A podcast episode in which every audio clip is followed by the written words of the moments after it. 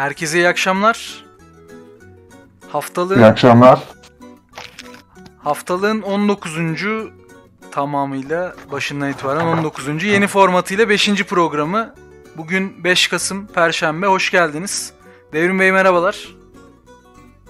Merhaba, nasılsın Ercan? İyiyim.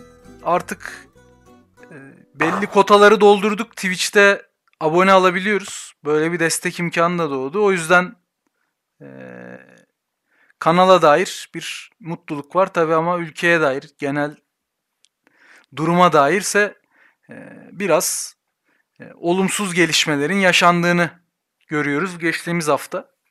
Onlara değineceğiz ama önce bir e, hatırlatalım. Biz her hafta Perşembe günleri haftalık programını yapıyoruz. Ben Ercan Bölükbaşı, arkadaşım Devrim Çetin Ocak'la birlikte bu yayını yürütmeye çalışıyoruz. Ne yapıyoruz? Haftanın gelişmelerinden öne çıktı öne çıktığını düşündüğümüzü, e, genel gidişatı temsil ettiğini düşündüğümüz kimi haberleri seçiyoruz. Bunları derliyoruz ve bunlar üzerine belli analizler, yorumlar yapmaya çalışıyoruz. İşte bazen kızıyoruz, bazen gülüyoruz. E, ama e, en azından ülkeye dair doğru bir bakışı, dünyaya dair doğru bir bakışı hep birlikte üretelim, birlikte tartışalım istiyoruz. Bu yayınların da amacı bu. E, tamamen kendi kaynaklarımızla yapmaya çalışıyoruz sosyal platformu olarak. E, bu nedenle de açıkçası e, destek de istiyoruz. Verebilen, destek atabilen herkesten. Tabii ki yani böyle imkanı olmayanların canı sağ olsun. Ama onun dışında hem Patreon hem Kriosus üzerinden hem de Shopier üzerinden bizim eski Devrim Dergisi'nin eski basılı sayılarını edinerek destek olabilirsiniz. Ayrıca da artık Twitch üzerinden de destek kabul edebiliyoruz. Abone olabilirsiniz. Özellikle e, Prime deneme, ücretsiz Prime gibi e, haklarınızı henüz kullanmadıysanız, bu platforma yeniyseniz bunu kullanarak e, bizim kanalımıza şu an sizin cebinizden hiçbir şey çıkmadan bir ay katkıda bulunabilirsiniz. Ondan sonra da dilerseniz katkıda bulunmaya devam edebilirsiniz. İşte abonelere özel kimi rozetler, işte eee, kanal içi iletişim yöntemleri hazırlanıyor. Bunlar için bunlara dair henüz eee, gelişmeler yaşanıyor. Belki sonraki hafta daha detaylı bilgi verebilirim. Eee, ama şimdilik sadece bize destek olacaksınız. Bunu söyleyebilirim. Devrim sen sanırım eee, ücretsiz hesabı bağlamayı biliyorsun. Ona dair bir bilgi verebilirsen biz de ondan sonra akışımıza başlarız. Yani e, şey üzerinden e, sağ üstte aslında bir taç işareti gibi bir şey var. Orada Prime Root yazıyor. Ben İngilizceymiş benim hesabım. Dili. O orası üzerinden girdiğinizde zaten e, Twitch e, Prime edin, e, Prime Gaming edin gibi bir seçenek çıkıyor. Devrim Oradan, biraz e, bir cızırtı var sesinde ya. Öyle mi? Biraz bir cızırtı alıyorum ben. Hı hı. Yayında Oradan siz de yönlen- alıyor musunuz? Şu an nasıl? Yani bir sorun olmaması lazım. Şu an bir miktar kıstım ben de. Neyse şeyler geç geliyor. Şu an benim için iyi. Tamamdır, tamamdır. Yani o oradan bağlamak mümkün. Daha ayrıntılı anlatıp şimdi şey yapmayayım. Yavaş yavaş insanlar da gelmeye başladı. İstersen programa başlayalım. Nasıl yapalım? Tamam. Ben bir akıştan bahsedeyim azıcık. Ondan sonra yavaştan geçelim. Bir İzmir depremiyle başlayacağız tabii ki. Bu haftanın en önemli e, gündemi İzmir depremi. E, ona dair biraz konuşacağız. Hem depremi hem doğal afetlerden kimlerin daha çok etkilendiğini, e, bunlara ilişkin tartışmalardan bahsedeceğiz. İktidar cephesinden bahsedeceğiz.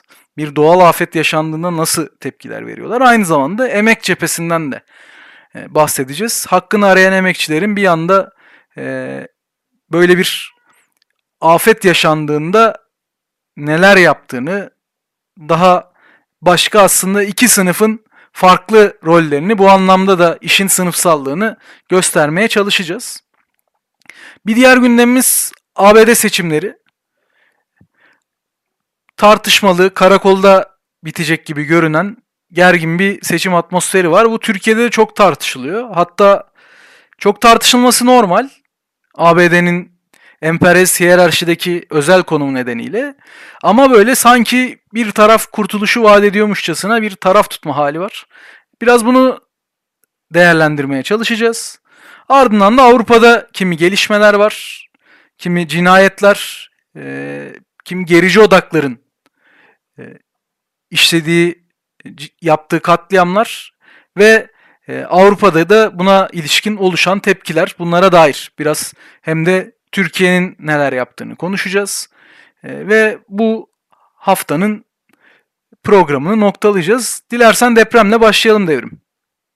Başlayalım. Herhalde en güncel haber senin açtığın. Hani e, yeni bir şey olduysa bilmiyorum. Can kaybı şu an 114'e yükseldi. Aslına bakacak olursanız şiddeti itibariyle hani böyle kayıplara yol açmaması gereken bir deprem e, ciddi bir e, yani ciddi insani anlamda maliyetli sonuçlar verdi İzmir'de. Yani buradan öncelikle tüm İzmir halkına geçmiş olsun dileklerimizi tekrar iletelim. Hani ve dayanışma e, dileklerimizi iletelim. Sonunda zaten biraz daha ayrıntılı konuşacağız onu. Ama e, yani şunu konuşabiliriz belki. Burada depremin büyüklüğünden çok kentin planlanmasında e, gösterilen sorumsuzluklar e, bu kadar ölüme yol açtı. E, belki biraz o kısmı değerlendirebiliriz. Sen ne dersin? Yani sadece İzmir'i değil bu aslında genel olarak Türkiye'de ne zaman bir deprem yaşansa biliyorsun İstanbul depremi bekleniyor. 1999'da 30 sene içinde diye bir tarif yapılmıştı. Şu an 10 sene içinde diye tarif yapılıyor. Böyle bir şey de bekleniyor ve Türkiye'de bu duruma aslında böyle e, bir düşüşle, bir böyle yuvarlanmayla e, gidiyor. İzmir depremi bu anlamda bir şeyin de öncüsü ve göstergesi yani. Hem depreme giden süreçte kimin ne yaptığını, ne yapmadığını, nasıl pozisyon aldığını hem de olası bir depremde kimlerin nasıl sorumluluktan kaçacağını çok net bize gösteriyor. Ee, Kimlerin bu işten yara alacağını, kimlerin bu işten para kazanacağını, bu süreçte e, kimlerin umursamayacağını ve dediğim gibi aynı anda kimlerin sorumluluğu üstünden atacağını, işi Allah'a havale edeceğini daha fazla gösteriyor bu süreç. Çünkü bunun da uyarısı yapıldı. Belki o habere geçerek devam edersek iyi olur. Ee, Profesör Ahmet Ercan, e, haber tabii ki işin e, sınıfsallığına dair bir haber. Ama öncesinde de e, İzmir depremi çok çok yakın bir zamanda da beklendiği söylendi. Hazırlıklı olunması gerektiği söylendi ama e, tam tersine bu sanki işte herhangi bir e, astroloğun haftanın e, burçlara dair yorumu gibi karşılandı. Yani öyle aa, evet öyle demiş olacak mı acaba denip e, iş bir tarafa bırakıldı ama halbuki ciddi alınması gereken şeyler bunlar. Yani bu bilim insanlarının tarihten öğrendiği ve bilimsel yöntemlerle hesapladığı gerçek olasılıklar bunlar. Bu olasılıklara göre bu iş bekleniyordu. E, profesörler, e, bilim insanları uyardılar, söylediler ama tabii ki hiçbir önlem alınmadı. E, Ahmet Ercan da hem bu önlemin alınmamasının hem de neden depremleri, depremlerin, afetlerin yoksulları vurduğuna dair bir e, açıklama yapmış bir haber programına katıldığında. Bu biraz ondan biraz bahsedelim istersen. Bu pandemide de böyle konuşulmuştu başta hatırlıyorsan. İşte böyle sanki şeymiş gibi işte virüs komünist zenginlere de bulaşıyor, yoksullara da bulaşıyor. Herkes eşit bakın hepimiz aynıyız. Böyle bir hava oluşmuştu. Ama biz gördük ki ölenler çoğunlukla yoksullar, hastanede sıra bekleyenler, tedaviye ulaşamayanlar, mecburen çalışmak zorunda kalanlar, izole ol dendiğinde izole olması mümkün olmayanlar. Deprem de benzer bir şey aslında. Yani şimdi bize yine anlatmaya başladılar. Güzel evlerde oturun, işte kontrolünü yaptırın. Ee, e, eviniz hasarlıysa orada oturmayın. Ya sanki şey yani insanın bir, bir tane hasarlı evimiz var. Bir tane sağlam evimiz var. Biz de manyağız ya. Gidip hasarlı evde oturuyoruz. Ya bizim bir tane evimiz var orada oturuyoruz. Bizim bir tane hayatımız var. Sabah kalkıp işe gideceğiz. Evimize en yakın, işimize en yakın olan yerde ev tutmaya çalışıyoruz. Belki çoluğumuz var, çocuğumuz var. Onların düzgün büyüyebileceği yerde ev tutmaya çalışıyoruz. Bize ekonomik olarak uygun muhitte yaşamaya çalışıyoruz. Ve böyle bir seçme hakkımız yok. Ve aynı zamanda örneğin birikimiyle 30 senelik birikimiyle ev almış bir aile kimse kusura bakmasın eğer o yapı herhangi bir yapı hasarlı çıkma ihtimali varsa onun hasarsız olduğunu düşünmek için beynini zorlar yani. Bir şekilde onun güvenli olduğuna kendisini ikna eder. Bu bireye bırakılmayacak, haneye bırakılamayacak ciddi bir problem. Çok genel bir sorun. Ama yine biz bireye havale ediyoruz, kişiye havale ediyoruz. Ve oturma kardeşim orada. Devrim sen seviyor musun hasarlı binada oturmayı? İster misin? Var mı öyle bir niyetin? Bu insanlar hasta mı yani? Ya sanki bu binaların imar izinlerini devlet vermemiş. E, ruhsatlarını devlet vermemiş. Bu konuda bir sorumluluğu yokmuş gibi öneri yapıyorlar. Hani ya sen şey değilsin, e, influencer falan filan değilsin yani. E, bakansın, şusun busun, devlet kademesinde görev alan insanlarsınız. Yani dolayısıyla insanlara öneri yapmak değil, adım atmak e, sorumluluğunuz var. Bununla ilgili politika geliştirme sorumluluğunuz var. Bunlar geliştirilmiyor.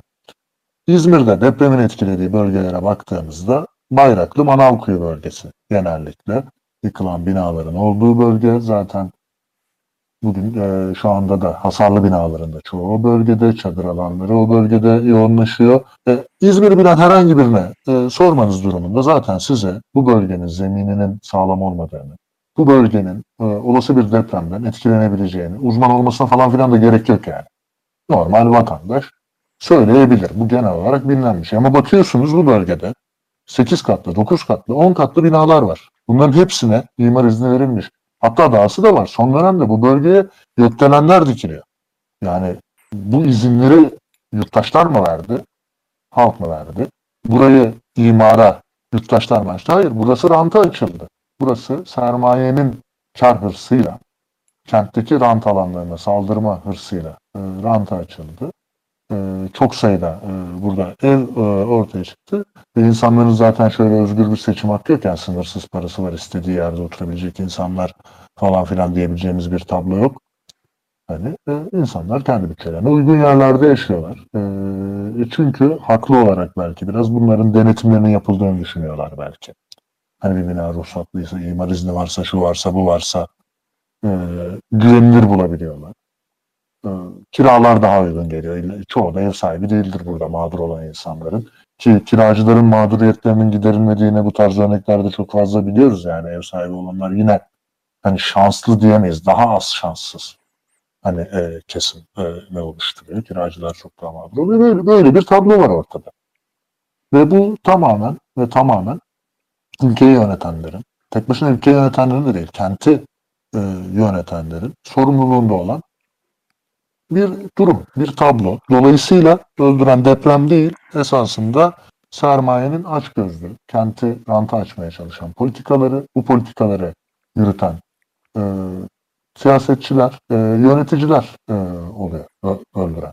Dolayısıyla bence mesela Ahmet Ercan'ın açıklaması çok fazla ilgi çekti, çok fazla paylaşıldı. Hani meselenin çünkü böyle anlaşılmaz teknik terimlerle e, tuhaf bir boyutunu anlatmadı. En gerçek boyutunu anlat. Türkiye'de ciddi bir çünkü yoksullar için konut, ev sahibi olmak, bir eve sahip olmak, yani başını sokacak bir yere sahip olmak ciddi bir sorun. Kentleşme politikaları ülkenin cidden sorunlu. Mesela yani İzmir'de durum bu. İstanbul'da bir deprem olsa oluşacak tablo zaten şu an. Hani e, insan düşündüğünde bile çok korkutucu geliyor. Çok daha büyük, büyük bir facia tablosu oluşabilir. Bütün büyük kentlerde neredeyse böyle bir durum var. E, ve bizim ısrarla buna dikkat çekmemiz gerekiyor. Benzer kayıpların yaşanmaması için. Kendi yani yaşam hakkımızı savunmak için. Ya biraz geçti orada sanırım Twitter'daydı. Böyle ilgi çekmek isteyen birisi sınıfsal değil teknik meknik böyle işte müteahhitin ahlakı yok gibi bir açıklama yapmıştı. Epey de tepki çekmişti. Ya belki şundan bahsedebiliriz. Yani bu sınıfsallık meselesi sadece zenginlik yoksulluk değil. Bu sınıfsallığın bir sonucu zaten zenginlik yoksullukta. Ee, ama bu işin e, şey bir boyutu var. Ee, gerçekten de hani bu sermaye sınıfı dediğin sınıf aç, doymayan bir sınıf ve denetlenmek bu sınıfın işine gelmiyor. Bu sınıfın çıkarlarına aykırı. Denetlenmesi onların işçi sınıfının çıkarlarına. E, işçi sınıfının gücü azaldığı zaman zaten denetlenmiyor bunların e, yaptığı işler. Tam tersine daha ucuza mal edilmiş, daha kötü koşullarda üretilmiş şeyler e, emekçilere reva görülüyor. Bu da emeği ucuzlatan bir şey zaten yani. Yani dolayısıyla hani böyle bir e, ya bazen bazı gerçekler fazla çıplaktır, fazla ortadadır. Tamam bazen hakikaten eşelemek gerekir. Doğruyu öğrenmek için ama bu tarz şeyler de çıplaktır yani. Çok ortadadır. Kimse keyfinden hasarlı binada oturmaz. Kimse keyfinden e, zor durumda kalacağı bir e, şeye girmez.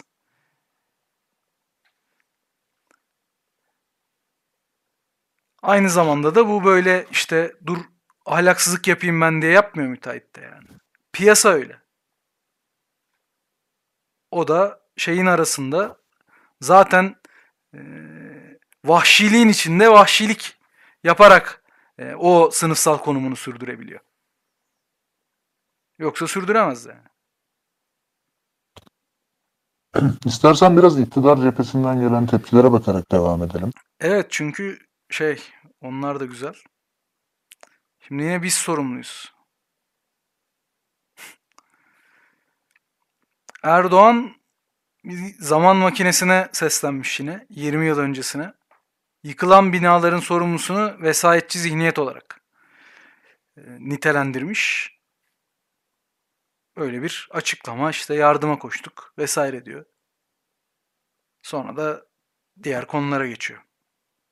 Yani e, inanılmaz cidden. Yani, ama bu bir gaf falan değil. Bu hükümet politikası şu an. Yani kendisinin herhangi bir şekilde sorumlu olduğunu düşünmemek. Yani burada vatandaşı değil yine şeyi suçlamış. Muhalefeti suçlamış da. Ya hadi İzmir'i CHP yönetiyor kardeşim. Elazığ'ı sen yönetmiyor muydun? Van depremi oldu bu ülkede. Bir sürü insan hayatını kaybetti senin iktidarın döneminde. AKP iktidarı olan, iktidarında olan bütün depremler çok ciddi yıkımlarla sonuçlandı. Ama kesinlikle herhangi bir sorumluluk taşımıyorlar. Hani onun dışında zaten şey meselesi var. Ee, Bu ülkede depremle mücadele için e, vatandaştan, yurttaşlardan deprem vergisi adı altında çok ciddi paralar toplandı. Bunların akıbeti belli değil. Belli de belli değil. Yani, Değil mi yani? E tabi. Belli ama belli. Bir ara yol yaptık diye açıklama yapmıştı bir bakan sanki zamanında onlarla ilgili bir soru sorulunca. Van depremi dönemi miydi? Yanlış Evet o da Belki o dinleyicilerimizden, akışımızda izleyicilerimizden- var. Akışımızda var sanırım Erdoğan'ın e, yanıtıyla ilgili Ben haberde. Erdoğan. Ha, onun, o haberde o da var. Ha var mı haberin? Aha, mesela Tamam. un akıtanın da şeyi var. O paralar yendi gibi bir açıklaması var aynı haberde. Açayım istiyorsan beraber konuşalım. Sonra da bir tane video İsterseniz ha, aç aç. Sırayla da gidebiliriz. Biz bir şöyle gidelim. Deprem vergisi sorusuna Bay Kemal diye cevap vermiş. Yani sanki bizim meselemiz sizin aranızdaki muhabbetinizin şeyi yani. Çok ilginç. Yani sanki adam dün akşam ne yaptın falan diye sormuş böyle. Özel hayatına girmeye çalışmış. Onun Evet, hesabını evet. vermeyecek. Ya sen ülkeyi yönetiyorsun. Hani sana e, muhalefetin lideri olan bir figür hani bir soru soruyor. Ki bunları da böyle çok yapmıyor aslında. Tabii canım genelde e, böyle şey olur mu diye susuyor. Ayda yılda bir muhalefet etmiş. Bu da şaşırmış tabii. Evet öyle bir şaşkınlık olabilir. Peki devamında harcanması gereken yer neymiş? Yani onu söylemiyor. Gereken. Şey biz har hangi amaç için toplanmışsa bu- bugüne kadar o gaye için harcanmıştır diyor. Yani sanırım şey e, depreme depremle ilgili konulara harcadık demeye getiriyor ama tabii ki bunun ne bir dökümü var ne bir hesabı var. Ne açık açık bu söyleniyor. Zaten Kemal Unakıtan işte bizim daha önce de gündemimize girmişti. Eski Maliye Bakanımız. O açıkçası dürüst bir adamdı şey açısından. Mesela e, kendi çocuğu için bir gecede kanun çıkarırdı. Vergiyi sıfırlardı şeyde. Yumurta e, neydi? Paket yumurta ithalatında. Sonra o ithal gümrükten geçtikten sonra vergiyi eski haline getirirdi. Dürüstten kastım da şey e, yaptığı sahtekarlıkları, yolsuzlukları açık açık söylerdi. O da söylemiş Sanırım açık açık. doğru kelime, Dürüst doğru değil. kelime pişkin. Pişkin evet. Pişkin. Ee, pişkin bir e, bakanımızdı. O böyle bir açıklama yapmıştı. Mehmet Şimşek de duble yol için harcandığını söyledi zamanında. Aslında senin söylediğin şey bu. Evet. Evet bir vergi toplandı. Bu ÖTV bu arada hala veriyoruz. O ÖTV böyle geldi. Deprem vergisi diye. Ee, özel işlem vergisi, özel iletişim vergisi bilmem ne. Böyle toplandı bir sürü vergi. Şu an hala veriyoruz bu arada. İşte hatta bu e, gündem etmiştik. PlayStation vergisi de o. Yani o da aynı kapsamdaki bir vergi diye yanlış hatırlamıyorsam ama e, bu mobil operatörlerin üzerinden toplanan vergi genelde bu asıl deprem vergisi denilen şey o. Ayrıca şöyle vergiler de getirilmiş.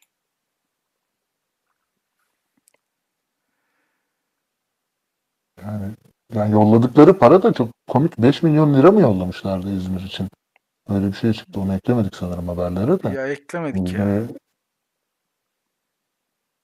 Böyle bir şey garip ilginç bir şey. Diyanet'in aldığı bir aracın parasıdır o yani. Muhtemelen ya. Ama şimdi ona da laf söyleme. Onun hesabını mı verecekler? Para var ki alıyoruz. Neyse. Bu arada şeyler de bizi göz kırpıyor kenardan. Türk lirasının ne kadar düştüğünün bilgisi de bir şekilde giriyor akışa. O, abone gelmiş. Ornitorenk 1848. Hoş geldin Ornitorenk. Teşekkür ederiz abone olduğun için. Ayrıca programın başında iyi akşamlar, iyi yayınlar diyen arkadaşlar vardı. Mehmet, Ozan, Helin size de teşekkür ederiz. Umarım yayın iyi geçiyordur hepimiz için. Şimdi bir tane video izleyeceğiz. Bu Fox Haber'in bir videosu. Ama işte sorumluluk kabul etmiyorlardı ya bakalım neler olmuş. Amcalarım, ninelerim, teyzelerim, kardeşlerim, devletten size müjde. İmar barışı geldi. Hasan Bey, Güzelmiş abla. nedir bu imar barışı? Devletten vatandaşa uzatılan şefkat eli. Geçmişte kayıtsızca yapılan yapılar kayıt altına alınıyor. Birileri demiş imar affı çıkarıyoruz. Bizim af verdiğimiz binalar çökünce hesabını bizden sormasınlar. Yazın oraya da bir sorumluluk vatandaştan. Tam da öyle. 2018 yılında çıkartılan imar barışı düzenlemesinin 16. maddesi kaçak yapılara belirli bedel karşılığında ruhsat verilirken o yapının depreme dayanıklı olup olmadığının sorumluluğu da vatandaşa verilmiş. O düzenlemeye yapılan itiraz 2 yıldır Danıştay'da bekliyor. Burada vatandaşlarımızın üstüne de önemli bir sorumluluk düşüyor. Göçük altında kalmış ya da gelecekte kalacak hepimizi suçlu durumuna getiriyor. Bunu da yapan Adalet ve Kalkınma Partisi iktidarıdır. Evimizin altını iş yerine çevirmişti. O da bu barışa dahil mi? Onunla da barışılıyor. İş yeri yasal hale geliyor. 2018 yılında Evet. Devamını izleyelim mi? Benim midem kalktı ya. Yok yok zaten bu çok rahatsız edici bir karakter. Şefkat Eli, Şefkat Eli ya. Şu an işte o Şefkat Eli Hmm. insanları göçük altında bırakıyor ve bırakacak. Yani bir de ya böyle bir utanmazlık olabilir mi ya? Baya şey propagandası. Hani tamam seçim öncesi iktidar propagandası bir yandan. Bir yandan da yapın bunu diyor. Değil mi? Bu bunu izlersen sen ve e, ruhsat sıkıntın varsa binanda bu yap demek oluyor. Bak böyle bir fırsat var kullan demek oluyor. Orada sen sözleşmeye sorumlu vatandaş yazmışsın. Bilmem ne yapmışsın. Bunun bir önemi yok. Sen vatandaşa böyle açmışsın propaganda yapmışsın. Gel yıkılacak binayı ben sana oturma izni vereceğim yıkılacak binana. Gel şefkat eli. Böyle propaganda yapmışsın. Sonra diyorsun ki yapmayın oturmasaydınız. Nasıl bir utanmazlık, nasıl bir arsızlık ya. Ve bunlar böyle hani unutuluyor, geride kalıyor.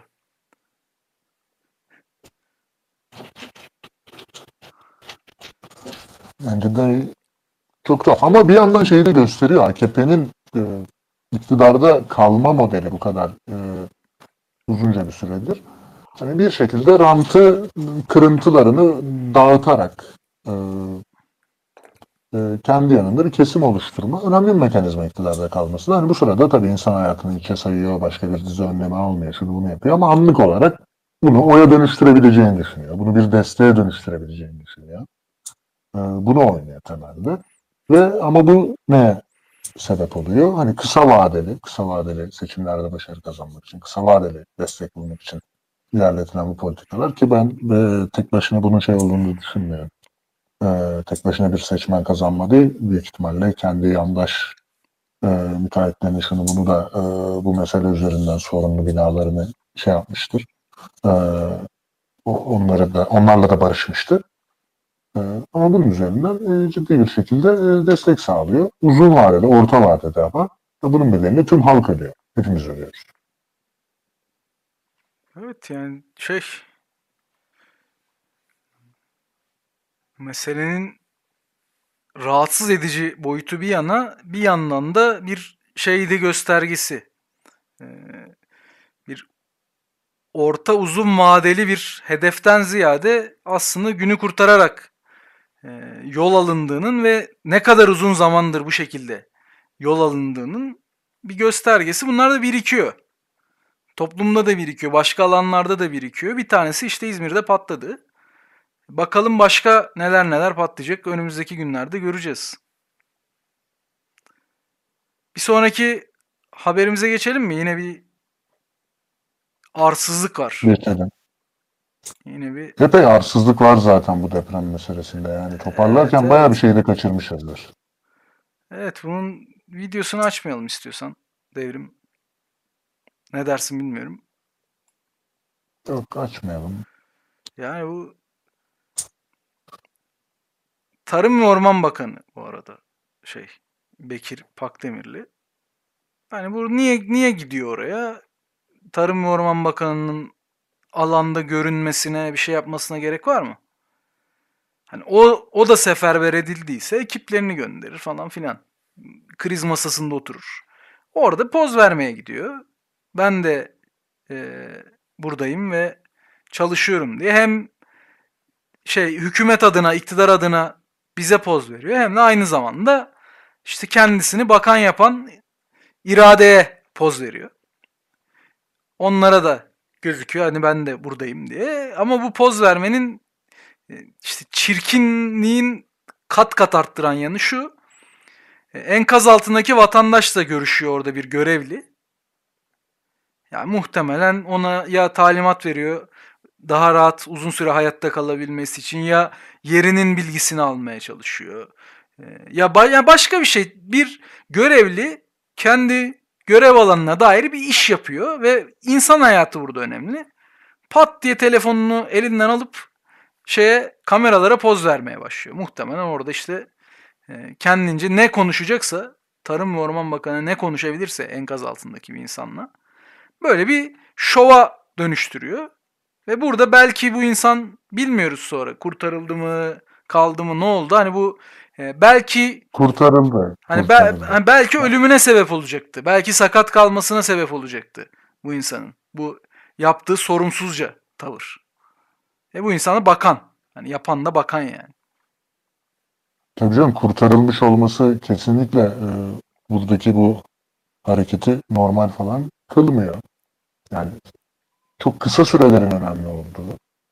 Yani böyle bir durumda e, cidden bu kadar bilgisiz konuyla alakası olmayan birinin sadece siyasi şov amacıyla böyle bir görüşme yapması yani nasıl bir rezillikle e, karşı karşıya olduğumuzu gösteriyor. Yani çok fazla bir şey söylenemez bunun üstüne. Ha, ama belki şeyler eklenebilir. Yani devam eden siyasi şovları nasıl iktidarın, AKP'nin hani depremi dahi ki yönetemedikleri kendi e, sorumsuzlukları yüzünden e, insanların hayatını kaybettiği bir depremi dahi e, siyasi şov malzemesine e, dönüştürmeye çalıştığını gösteriyor zaten sonraki süreçte. Belki diğer haberlere de geçerek birlikte konuşabiliriz. Olabilir. Ya bir yandan belki şöyle bir ek yapabilirim. hani senin bir önceki gündemde söylediğin şeye benzer bir şey. Bu da Tarım ve Orman Bakanı. Normalde bir bakanın kendi sorumlu olduğu alana dair bir şeyler elde etmesi, başarılar elde etmesi ve ona göre görevine devam edip etmemesi. Bir kıstas olabilir.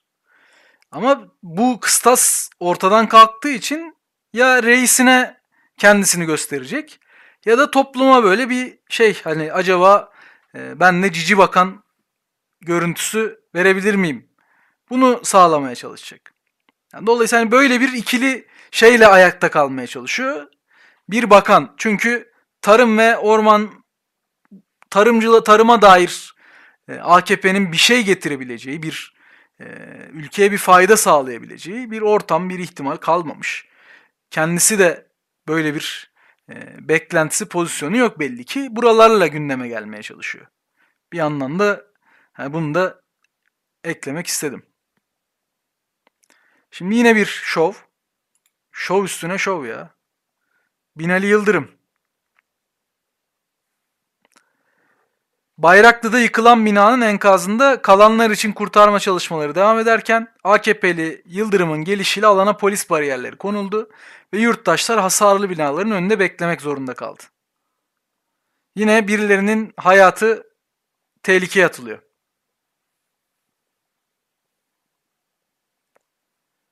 Kim gelecek? Bu sefer şey de değil. Bakanla değil. Sanırım milletvekili mi hala? İşte müzmin Mü- belediye başkan adayı. Öyle diyelim. Tabii İzmir'de de kaybetmişti. Evet. Aynı seçimde Yani iki öyle kere bir kaybetti. alışkanlığı var. Çok da yani yet- sıfatı ne bu insanın? Ne, ne olarak ziyaret İzmir ediyor? milletvekiliymiş abi. Zaten- Aslında bir sıfatı varmış. Hı Tamam var. Ama mesela Ya bu- herhalde muhalefetin bu İzmir milletvekili gelse muhalefetin İzmir milletvekili gelse böyle bir şeyle karşılaşmazdı. hani bir, bir, bir şey de olmazdı. Tabii Ama yani çılgınlık burada yine insanların hayatı önemli değil. Şey AKP'nin müzmin belediye başkan adayı kendisini gösterecek. İnsanlar hasarlı binalara doğru itilebilir, kakılabilir. Olağanüstü yani.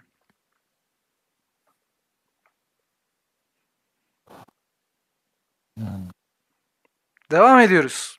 İktidar ortağı. tamamdır. Yine bir Bahçeli haberimiz. Bu sefer kekelememiş, düzgün söylemiş. Keşke birkaç metrekare fazla pay alma uğruna riskli binalarda oturmak tercih edilmeseydi demiş.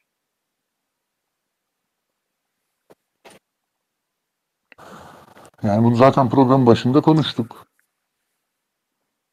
Birkaç metrekare fazla pay almaya çalışan, daha fazla rant elde etmeye çalışan zaten bunların iktidarın beslediği müteahhitler şunlar bunlar. Yani onları mı eleştiriyor? Hayır. Ee, Oturmak tercih edilmeseydi vatandaşı, diyor. Oturmak Vatandaşı tercih edilmesi. Öleni eleştiriyor yani. Kira... Düşünsene kiracısın orada birkaç metrekare fazla pay almaya mı çalıştığından orada oturuyorsun mesela. Yok işim var Yani işte. çok Neresi uygunsa orada oturmaya çalışıyorum. Daha geçen hafta pasta kelimesini hatırlayamadığı için halktan biri imajı vermeye çalışmıştı değil mi? Evet evet. Halkın koşullarını zerre umursamıyorlar. Halkla zerre alakaları yok. İnsanların nasıl yaşadığını biliyorlarsa dahi bu hani umurlarında değil. Büyük ihtimalle tamamen yabancılaşmış durumdalar bunu. Bu, açıklama zaten bunu gösteriyor. Ha, ama sadece onun açıklaması da böyle değil. Zaten meseleyle ilgili bakan da benzer bir açıklama yapmış. Genel olarak iktidarın bakışı böyle bir bir de böyle yani bu riskli binalarda oturmayın. Herhangi bir ilimizde enkaz altında hiçbir vatandaşımızı aramak istemiyoruz. Bu şey gibi ya hani çocuğu azarlarsın ortalıkta kaybolma hava kararmadan eve gel gece gece seni aramayayım. Yani yaramaz çocuk mu bu insanlar? Şey mi oyun oynamaya mı giriyor riskli binaya? Ne yapıyor? Ya bunlar ama olası bir İstanbul depreminde de, daha büyük depremlerde de, yani bundan daha büyük ölçekte facialarda da izleyecekleri politikayı çok açıkça gösteriyor. Yurttaşları suçlayacaklar. Doğru düzgün bir müdahalede bulunamayacaklar. Bulundukları müdahaleleri de şova çevirmeye çalışacaklar. Ve bedelini hani ha- halk ödeyecek. Benzer bir tablonun çok daha büyükleri bu ülkede yaşanacak. Eğer ki bu işe bir son vermeyi başaramazsak. Görünen o ki biz bu işe son vermeyi başaramadığımızda şunun ya kendi bu bir fragmanı yani. görmüyor yani. Yani konunun onunla bir alakası yok. Deprem vergisi toplamış, şunu yapmış, bunu yapmış değil mi? Hani buna göre planlar geliştirmen lazım. Senin bir hazırlık kurgulaman lazım. Yok yani.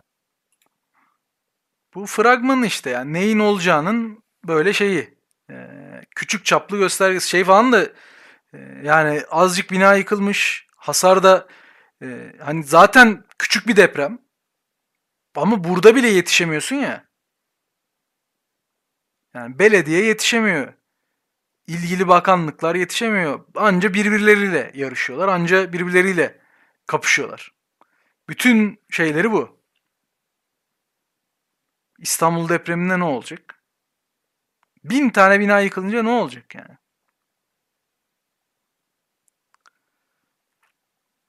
Oturacaklar işte. Avcılarda oturmasaydınız diyecekler. Ama imar iznini kendileri vermiş olacak yine. Devam ediyorum. Devrim. Dedim? Bu bir 91 saat sonra bebeğin kurtarılışı. Ya burada videoyu göstermeyelim bence. Zaten bu tarz görüntüleri böyle yayınlamak çünkü yanlış. Bence durdur. Hiç şey yapma. Tamam. Şöyle bir Sadece şu insanlar haberi. biliyor zaten. Hani Hı hı. cidden şey haline getiriyorlar çünkü. Yani o, o, o bile rahatsız edici onu tartışamaz olduk. Yani insanların enkazdan fotoğraflarını paylaşıyorlar. Yok. Hani böyle kurtaracak tam o sırada bir videoyu paylaşıyor. Bu tarz çocukların videolarını paylaşıyorlar falan filan ve hani iktidar zaten bunu servis ediyor ve gazeteciler de pek sorgulamadan hani e, bunu sürdürüyorlar. Bu çok normal bir durum değil. Bunu söylemek lazım ama videoda çok daha büyük bir anomali var. İHH'yı oraya getirmişler. Yobazları şov yapsınlar. Allah'a ekber desinler. Aynen öyle. Yani ya sadece onunla kalmıyor.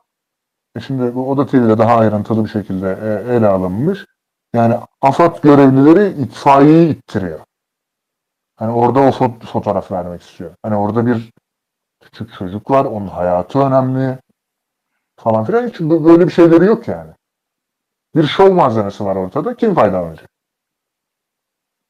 Böyle bir çekiştirme şeyleri var.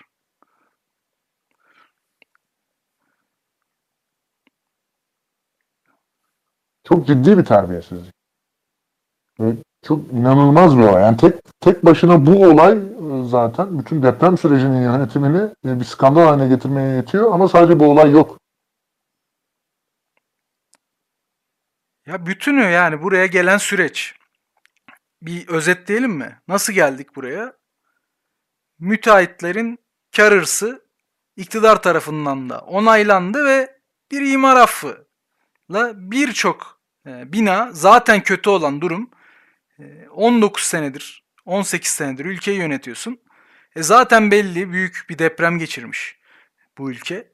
Çok ciddi acılar çekmiş, çok fazla insanını kaybetmiş ve bir deprem kuşağında sürekli deprem olacağı belli. Ne yaparsın iktidara geldiğinde bunu toparlamaya çalışırsın, düzeltmeye çalışırsın, acil önlemler almaya çalışırsın. Hayır önce idare edildi, geçiştirildi, ardından tam tersine bir şey yapıldı. Ee, imar affıyla bu iş desteklendi. Ardından deprem günü gelip çattığında ki bu şey değil, bir sürpriz değil, bir şans değil, bu gelecek yani. Bu perşembe işte yani. Çarşambadan belli geleceği. O geldiğinde de vatandaşı suçladı. Oturmayın kardeşim dedi. Şov yapmaya çalıştı. Kendi dinci örgütünü gönderdi oraya. İHH gibi e, aslında ne yüdüğü belirsiz, kaynaklarını nereye aktardığı belirsiz, kimlerin nemalandığı, nasıl bir misyona sahip olduğu belirsiz kurumlarını da işini yapan itfaiyenin şunun bunun önüne geçirmek için bir tür çekiştirmenin malzemesi olarak oraya gönderdi ve buradan bir e, hem ideolojik hem siyasal bir şov yapma peşine düştü. Şimdi burada şu anlama da gelmesin yani. Burada örneğin e, İzmir'in hem mevcut belediye ve belediye başkanı ve belediyesi geçmiş bunlar da öyle sütten çıkmış ak kaşık değil. Bunun kavgası, mücadelesi yürütülebilir. Buna ilişkin belediyenin de yetkileri var. Ama burada sanki şeymiş moduna girdi iktidarda. Yani İzmir bir eyalet. Burayı başkaları yönetiyor. O yüzden bizim hiçbir sorumluluğumuz yok. Ee, biz sadece eleştirelim. Yani bir tür muhalefet tavrı ama bu muhalefet de vatandaşa muhalefet. Ve oradan da bir şov yapma şeyi. Gel, gelinen nokta küçücük bir çocuğun e, hayatıyla e, sınanıyor. Can Şimşek iyi yayınlar demiş. Teşekkür ederiz Can. Ferra, Ferrari Messi bir soru sormuş. Devrim sen biliyor musun? İHH'nın açılımı. İnsani Yardım Vakfı gibi bir şeydi sanırım da. İnsani yardım vakfını Har- kullanıyorlar da o niye İHH? Bir, bakalım. Şey mantıklı sebebi de olmayabilir bu arada. Yani. Bunların akılları başka çalışıyor. Merak ettim ben de şimdi ya. İnsan Hak ve Hürriyetleri İnsani Yardım Vakfı'ymış.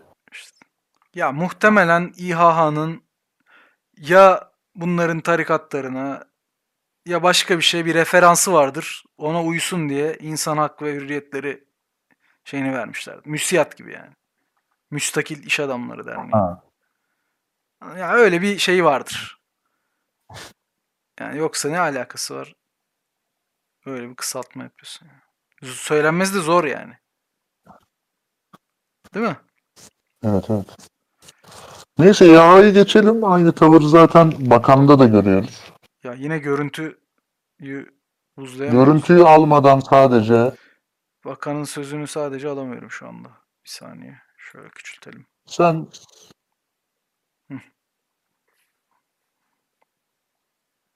Aydan'ın acıyan bir yeri yok. Köfte ve ayran istiyor. Bu da işte şey Sağlık Bakanı. Hani başkaydı ya. Diğerleri gibi değildi. İşte hiç hiç AKP'liye benzemiyordu. Çok şey içten samimi bir adamdı. O da deprem tweet'i. yani çocuk bir çocuk o yaşında yani deprem yüzünden evini kaybediyor. Enkaz altında kalıyor. Çok Anne- ciddi bir annesini zaten. kaybediyor. Evet, travma. Annesini kaybediyor. Yani senin yaptığın açıklama bu. Ki bu işi şeye de çevirdiler zaten bir yok köfteci bilmem ne köfteyi biz yollayacağız diye oradan PR yapmaya çalışmış. Sonra ve bardak falan çıkarmışlar bu şeyle Kupa ilgili. sattı. Ama tam işte şey iktidar iktidar böyle olursa yani o balık baştan tabii. kokar diyorlar. Başka daha kaba bir şey şekilde de ifade ediliyor. Balık baştan kokar. İktidar böyle olursa köfteci de oradan gördüğünü yapmaya çalışıyor. İşte kupa satmaya çalışan da aynı şekilde. Ya sen Sağlık Bakanısın. Senin ülkende koronavirüs vakaları almış yürümüş. Hiçbir şey yapamıyorsun. Yapmıyorsun. Yalan anca yalan söylüyorsun, saklıyorsun. Ortaya çıkınca da böyle hasta başka, vaka başka gibi garip garip şeyler söylüyorsun. Dünyanın hiçbir yerinde olmayan ayrımlar. Senin iktidarın 5 tane maske gönderememiş. Eve maske gönderememiş. Bunu becerememiş. Sen buradan çocuğun garibim köfte ayran istemesinden şey prim yapmaya çalışıyorsun ya. Ya bir de sadece iktidar değil bu normal etik bir problem değil mi yani bir çocuk üzerinden e, şey oluşturmaya çalışmak, bir algı oluşturmaya çalışmak. Ya bu çocuğun enkaz altında kalmasının suçlusu sensin. Sen bu ülkeyi 20 yıla yakın bir süredir yönetiyorsun. Bir de bunu böyleyken yapıyorsun yani. Yok onlar değil canım. Ha, yani hani bir de böyle bir Vesayetçi zihniyet. Vesayetçi yani. zihniyet yönetiyor ülkeyi 20 yıldır. Şey yani hiç bunların hiçbir suçu yok. Bunlar muhalefette hala. olağanüstü yani bir hayal dünyasında gidiyoruz. Peki Sermaye sınıfı da deprem önlemlerini almış. evet evet sermaye sınıfının da. Bakın depreme nasıl önlem alıyor? Sınıfsal değil diyen arkadaşlar. İzmir'de deprem anında dışarı çıkan AVM emekçilerine maaş kesintisi.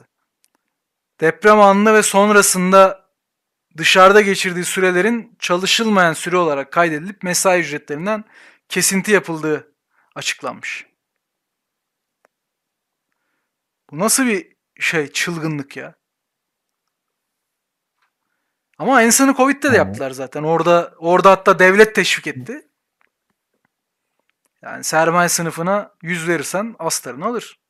Ya bu aptallığın kaçınılmaz olduğunu savunan insanlar olması esas sinirime dokunan şey. Bu aptallık, bu çılgınlık dediği şey kapitalizm işte. Kapitalizm bu. Bununla özetlenebilecek bir şey. Ve bu kaçınılmaz, alternatifsiz falan filan değil. Buna mahkum değiliz. Bunu net bir şekilde söylemek gerekiyor. Ya depremde dışarı çıkan insanın maaşı kesilir mi ya? Ha bunu tartışmak bile abesle iştigali. Ha ne yapmasını bekliyorsun? Öyle deme o da zarar etmiş. yani E, edecek yani. Şey diyorlar ya e, bu burjuvaların zenginliğini meşrulaştırmak için. O da risk almış. Yatırım yapmış. Genel liberal Tamam şey. işte biz de, Ya biz de risk hiç- almasın diyoruz. ben hiç Yatırım ri- yapmasın diyoruz. risk alan burjuva görmedim ya. Yok Kamunun abi. olsun orası. Risk, riski Yok, biz yok, emekçiler alıyoruz almasın. abi. Riski biz emekçiler alıyoruz. Batınca seni işten atıyor adam. Zengin olunca sana veriyor mu maaşından fazlasını? Batınca maaşını vermiyor. Alamıyorsun kıdem tazminatını alamıyorsun. Bir sürü şeyini alamıyor. Hakkın içeride kalıyor. Ne oldu? Battın diyor. Kasa boş diyor. Ama işler iyi gidince ben hiç al biraz da sen eee, baştan hesapladığım gibi çıkmadı. İşler fazla iyi gitti. Sana fazla maaş vereyim diyeni ben görmedim yani. Ama yani şeye gelmek lazım. Bu tarz kriz anları mesela koronada da ekonomiyi durduramıyor devlet. Çünkü o zararı şekilde karşılaması gerekecek. İş karmaşıklaşacak. Ee, kapitalist toplumların esasında ilkel modeller olduğunu da ortaya koyuyor. Kriz, bu tarz krizleri yönetmede, bu tarz krizler çünkü toplumsal e, meseleler ve bunun esasında kamu üzerinden çözülmesi lazım. Ama bunun için senin ekonomini baştan böyle planlaman, böyle kurgulaman, böyle şekillendirmen. Bu tablo oluşursa burada işte patron ya benim karım gitti diyecek, öteki bilmem ne diyecek, kim tazmin edecek diyecek falan filan bu durumlar oluşacak. Bunun sebebi kapitalist mülkiyet biçiminin ilkelliği bir yandan da. Ya da koronada da işte yani bir- süreliğine ekonomiyi durdurup sonra hani devam ederek krizi erkenden çözememelerinin nedeni de. Peki devam edelim istersen. Bayağı da Tamamdır. Dede 52 Yarayırdık 52 mı? teşekkürler. İyi yayınlar demiş bize o da. Şimdi diğer tarafa geçiyoruz. Patronun tepkisi neydi? İlk refleksi. Hemen karına sarıldı. Kaçan emekçinin maaşından kesme derdine düştü. Emekçinin tepkisine, emekçinin ilk refleksine dayanışma. Somalı madenciler daha önce de haberleştirmiştik hatırlıyorsunuzdur. Ee, önceki yayınlarımızı izleyenler biliyordur. Bir süredir e, haklarını almak için direnişteler. Deprem olunca direnişi bırakıp hemen göçüğün oraya koştular. Bakın bunların bunlar hak arıyor şu anda. Bir mücadele içerisindeler. Yani yokluk durumundalar, zor durumdalar. Ve işte saldırıya uğruyorlar. Bir sürü şey geliyor başlarına. Ama bir de şöyle bir yanı da var. Bunlar imar barışını çıkarmamış yasasını. 18 yıldır ülkeyi de yönetmiyorlar. Bu işin sorumluluğunun en az taşıyan insanlar, hiç taşımayan belki de insanlar. Ama insan refleksini yine emekçiler veriyor. Somalı madenciler direnişlerine ara verip hızlıca İzmir depreminde enkazdan arama kurtarma çalışmalarına koşuyorlar. İşte biz bu yüzden sermaye sınıfı değil, işçi sınıfı ülkeyi ve dünyayı yönetsin. Bu asalaklardan kurtulsun istiyoruz. Çünkü bu sınıf yönettiği bir ülke ancak e, bu- bugün yaşadığımız birçok problemden kurtulabilir. Videoyu açayım mı başını en azından? Ya e, istersen açmayalım bu sefer Tamam. çünkü Bak, başka gündemlerimiz de var. Evet çok güzel gündemlerimiz var. Bir dayanışma haberi de Fikir Kulüpleri Federasyonu'ndan. Aslında depremin ilk anına itibaren oraya giden üniversite öğrencileri ve lise öğrencileri e, alanda dayanışma gösterdiler. Belediyenin ve yardım kuruluşlarının diyelim, hükümetin ya da devletin yetişemediği, yetişmediği, organize olmadığı yerlerde e, bir şekilde yaraya merhem olmaya çalıştılar. E, bir dayanışma göstermeye çalıştılar. Geçtiğimiz günlerde de bir yardım topladılar. Depremden en çok etkilenen, psikolojik olarak etkileyen, etkilenen e, unsuru çocuklarla beraber kimi etkinlikler gerçekleştirdiler. Aynı zamanda da onların bir şekilde hayata e, enerjik bir şekilde yeniden dönebilmesi için bir dayanışma e, etkinliği düzenlediler. E, bu da onun e, bir haberi. Aynı zamanda FKF şu anda bir rapor hazırlıyor. Herhalde önümüzdeki günlerde yayınlayacak kısa bir rapor. Genel bir deprem değerlendirilmesi ve burada eksik kalan e, ve bu işin neden olduğuna dair kimi böyle e, ipuçlarını veren kısa bir rapor hazırlıyorlar. Bunun bilgisini de vermiş olalım. Devrim senin ekleyeceğin bir şey var mı? E, yok istersen soruyla devam edelim. Olur ben soruyu soru okuyayım. Sen yanıtlayabilirsin. Ferrari. Messi yine cevabımızı az çok tahmin etmiş ama yine de sormuş. Bu yakın zamanda çıkan ve kabaca devletin sigortasız işçi çalıştırılmasının meşrulaştığı bir konu var. E, Bu tip gerçek anlamda AKP'li işçilerin bile savunamayacağı, AKP hamlelerine AKP'li işçiler bir süre sonra dur demeyecek mi? Bana gerçekten de demeyecekler gibi geliyor. En azından herhangi bir dışarıdan durum oluşmadığı sürece.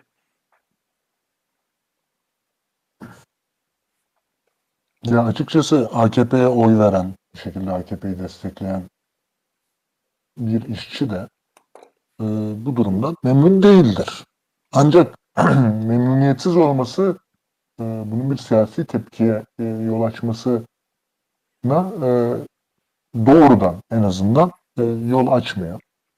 E, bunun için e, biraz daha hani zaten bu, tam da bundan dolayı iktidarla e, siyasi e, bir mücadeleye giriş- girişmek. İktidarın gerici politikalarını, işçi düşmanı politikalarını, halk düşmanı politikalarını bir bütün olarak eleştirip bunların birbiriyle iç içe olduğunu ısrarla göstermek çok önemli. Yani şu olmayacak. AKP'ni kendi içindeki işçiler kazan kaldırıp AKP'nin karakterini değiştirir gibi bir senaryo. Hani onu kastettiğini düşünmüyorum zaten soruyu soran arkadaşın da. Hani bunu beklememiz gerçek dışı olur, hayalcilik olur.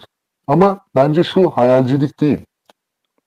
AKP'ye karşı etkili, devrimci bir muhalefetin AKP'nin işçi düşmanı, e, patron yanlısı karakteriyle gericiliğini e, iç içe e, bir biçimde e, eleştiren, bunların esasında bağlantılı olduğunu gösteren bir siyasi hattı gü- güçlendirmesi bence AKP'nin işçi sınıfı içerisinde bulduğu oy desteğini de etkileyecektir. Yani bu mekanizma üzerinden düşünmek lazım e, daha çok. Ya da ya da e, Soma'daki gibi direniş örneklerinin artması, işçi sınıfının e, mücadelesinin güçlenmesi, geniş işçi kitleleriyle AKP arasındaki bağları zayıflatacaktır. Doğrudan ortadan kaldırmaz ama zayıflatır, kırılganlaştırır. Bu kırılganlaşan bağları tamamıyla koparmak daha çok e, siyasi e, bir mücadelenin işi. Zaten bu yanıt sanırım 103 yıllık bir yanıt. Hatta ne yapmalıya dönersek daha da eski. Eski kafalı denilebilir mi benim için o zaman? Yani şey sen eğer böyle e, dünyayı son o 3-5 seneden ibaret sayıyorsan denebilir. Ama tarih olduğunu, tarihin bir yönü olduğunu, burada belli kırılma anlarının olduğunu biliyorsan, e, buralarda da kimi müdahaleler olduğunu, kimi icatların yapıldığını ve bunların hala geçerli olduğunu kavradıysan denmez tabi. Yoksa hepimiz eski kafalıyız. O zaman şimdi biraz yeni madem yeniye geçelim. Yeni mi eski mi bu? Vallahi geçelim. Ya bu Evet. sirk, sirk eski bir şey aslında. Evet sirke gidiyoruz ABD arkadaşlar. seçimleri. Şimdi ben pencere değiştireceğim o yüzden biraz vakit alıyor bu. Yani cidden ABD'yi sevmiyoruz falan filan. Hani bunlar bir kenarda anti-emperyalistiz. Ondan dolayı sirklemiyoruz. Gerçekten ortada. Hani daha yakından takip etmeyen arkadaşlar şimdi bizle belki bir genel bakış şansı bulacak bazı şeyleri. Çok tuhaf bir tablo var. İlk önce bizim zaten biz seçim haritasına alışkınız. Tabii bizde Hani 2-3 farklı- yılda bir çıkıyor böyle bir harita. Ya bizim ülkede biraz şeyden de çok takip edildi bu arada herhalde. Bir bağımlılık yaptı insanlar da seçim Evet takibi. ne zamandır da seçim olmuyor. Tabii tabii. Millet bu, burayı takip ediyor falan. İki sözlükte birbirine girenler falan gördüm ben ya. Şurada şu olacak, burada bu olacak. Ama Twitter'da falan da öyle yani böyle sanki şey böyle e, Biden gelecek dertler bitecek işte e, Trump'la Make America Great Again böyle bir ya sana ne ya Yani tamam hani evet ilgilendiriyor Amerika burası ABD emperyalist hiyerarşide tepede evet ilgilendiriyor bizi ama arkadaş bu kadar da değil ya. Ya bir de sonuçta dış politikası anlamında evet farklılıklar böyle küçük nüanslar hani e, yaratabilir. Biraz ton, tarz, e, önemseme e, gibi şeyler yaratabilir de bunlar böyle çok çok e, ciddiye alınır e, farklılıklar değil yani. Hani baktığımızda hani Biden ve Trump'ın dış politika alanında hatta Biden'ın daha belli konularda saldırgan bir dış politika daha e, aktif diyelim bir dış politika izleyeceğini ABD açısından da aktif bir dış politika biraz saldırgan bir dış politika oluyor. E, öngörmek mümkün. Ha, içeri, içeride de çok radikal anlamda farklı şeyler öneren figürler değil. Hani Biden yerine Sanders'ın adaylığı olsa başka bir şey tartışıyor. Hani ama insanlar böyle yine de bir heyecanla e, takip ediyorlar. Ya bir genel tabloya dair bir özetleyelim istersen. Hani ne oluyor ne bitiyor bu tablo ne demek. Şimdi Tabii ben, ben- biraz- sen özetle abi. ben özetleyeyim. Şimdi demokrasinin beşiği olduğunu iddia eden bir ülke burası. Yani bu seçimi yakından takip edenler görmüştür. Yani çok tuhaf, halkın genel eğilimlerini temsil etmeyen saçma sapan bir seçim sistemleri var. Örneğin yukarıdan görüyorsunuzdur. Devrim yine bir cızır cızır elinden ya. şimdi düzeldim. Ben hareket edince mi cızır diyor acaba? Bir şey Ya- mi oluyor? Şimdi nasıl? İzleyen arkadaşlar siz de alıyor musunuz? Şimdi bir daha konuşsana. Şimdi konuşayım. Daha iyi gibi. Peki. Evet sen hareket Fazla edince şey yaptım. Heyecanlanmayacaksın abi. Sen sakin olacaksın. Heyecanlanmak gerekiyorsa ben heyecanlanırım. Doğru. Genelde öyle bir iş bölümü yapıyorduk zaten de. Evet. Bu sefer şey oldu. Ya e, cidden e, şöyle bir seçim sistemleri var. Mesela en çok oy alan seçilmiyor. Eyaletler var. Bu eyaletlerde tek tek seçimler yapılıyor. Eyaletlerin delegeleri var. Eyalette en çok oy alan o delegelerin tümünü çıkartıyor. 270 adet delege çıkıyor toplam eyaletlerden. Ha, 270 diyorum. 270 çoğunluk sayısı. 270 delegeyi yakalayan hani başkanı seçtirebiliyor. Ama orada da şöyle şeyler olabilir. Örneğin siz bir delege sokarsınız. Sen gittin diyelim Biden'a oy verdin. Biden eyaletten çıktı. Sonra senin Biden adına oy verdiğin delege gidip Trump'a oy verebilir o seçimde falan. Sanırım tarihlerinde bir kez yaşanmış böyle bir şey. Yani böyle tuhaf bir sistem var. Farkındaysanız arada neredeyse e, 3 milyon 700 binlik bir oy farkı var e, baktığınızda ama yine başa baş giden bir seçimden e, bahsediyoruz. Herhalde şeyle belirlenecek gibi. E, Trump belli yerlerde itirazlarda bulunmuş. Oyların sayılmasını durdurmak falan istiyor. Tuhaf talepleri var onun da. Hani hani şurada devam etsin burada durduralım falan filan gibi şeyler söylüyor zaten. Hani e, Bir de postayla kullanma diye bir şey var. Zaten Evet, evet. gerilim O- orada. Ya böyle seçim salı günü yapılıyor iş günü. hani bunu bilerek biraz hani e, tarihsel olarak sanırım işçi sınıfının katılımını düşürmek için de yapmışlar. Seçime otomatik olarak kaydolmuyorsunuz. Hani vatandaşlar 18 yaşına geldikten sonra otomatik seçmen olur ya bizde size seçmen kütüğüne kaydettirir. Yani onunla uğraşmanız gerekiyor önceden. Bundan dolayı seçimlerde bir temsil sorunu var. Bununla bayağı bunun tartışmaları döndü ABD'de çok uzun süre. Böyle bir tablo var. Yani şu an e, bu haritada griyle görünen 5 eyaletin sonuçları üzerinden bir şey şekilleneceği söyleniyor. Bunlardan sol taraftaki Nevada ve Arizona, NV ve AZ'de Biden önde. Özellikle Arizona'da Trump'a son gelen oylar biraz farkı kapatıyor. Nevada'da öyle bir şey olmuyor. Nevada'yı büyük ihtimalle Biden önde tamamlayacak. Ama bir yandan da oyların sayımı da uzun sürüyor. Yani bunun, bu sürecin e, tam haline gelmesi hani bir birkaç hafta dahi e, alabilir bazı eyaletlerde. Şimdi baktığımızda aşağıda Alaska belirsiz diyor. Aşağıda AK ile gösterilen yer Alaska ama oraya çok düşük oranda oy geldiği için belirsiz diyor. E, Trump alacak belli ki. Burası pek tartışmalı bir yer değil. Sağ tarafında haritanın gördüğümüz PA ile yazan e, bizim ülkemizde meşhur olan yer Pensilvanya.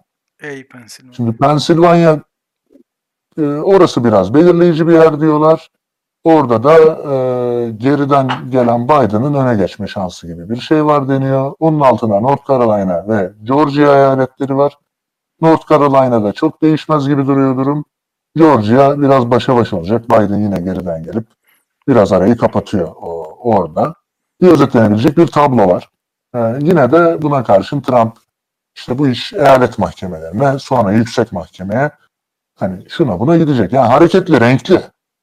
Baktığımızda hani bir etkisi Ben bir- şöyle bir ek yapayım abi. Çok garip mesela. Zaten hani temsilciyi arada arada şey var. Doğrudan vermiyorsun. Birisine veriyorsun o veriyor ama oy atarken işte Trump diye de Biden diye atıyorsun. Bu bir garip. İşte şey bir garip. Eyaletin tamamının geçmesi ayrı bir garip.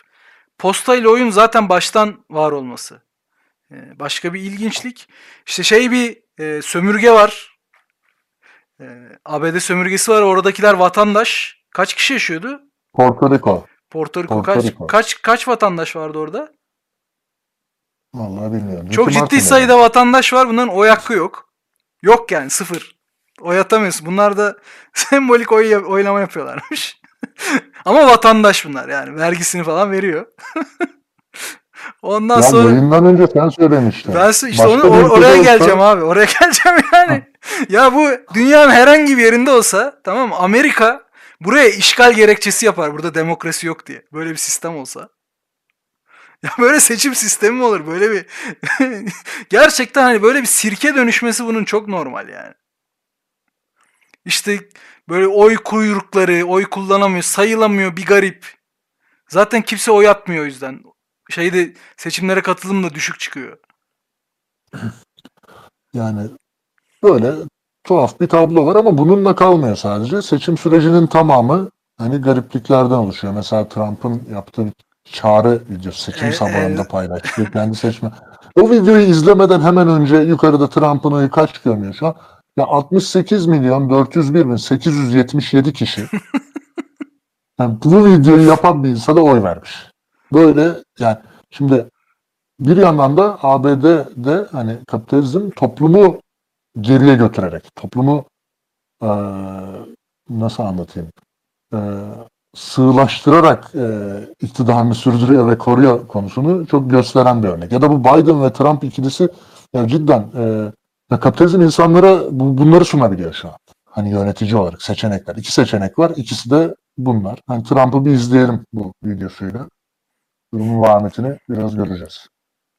Elrondo bir şey söylemiş. Yaklaşık 50 milyon nüfusu olan Kaliforniya ile az oy kullanılan Alaska'nın eşit sayıda senatörü var demiş. O sanırım senato ayrı, değil mi?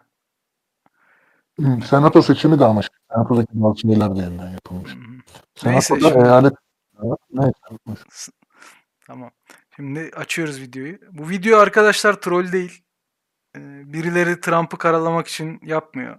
Bu kendisi Real Donald Trump hesabından paylaşılmış bir video. Onu tamamen izlemek istiyoruz.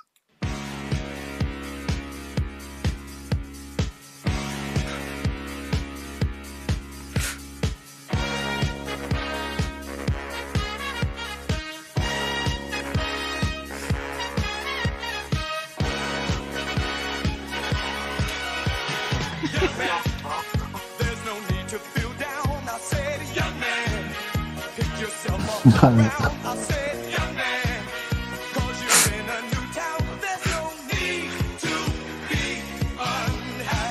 68 milyon muydu?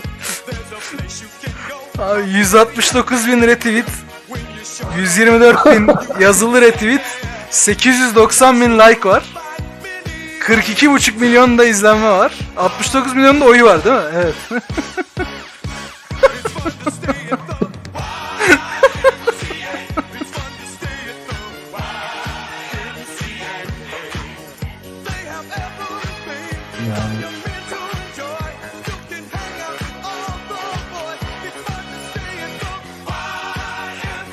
Bu ama rastlanılan bir durum aslında yani.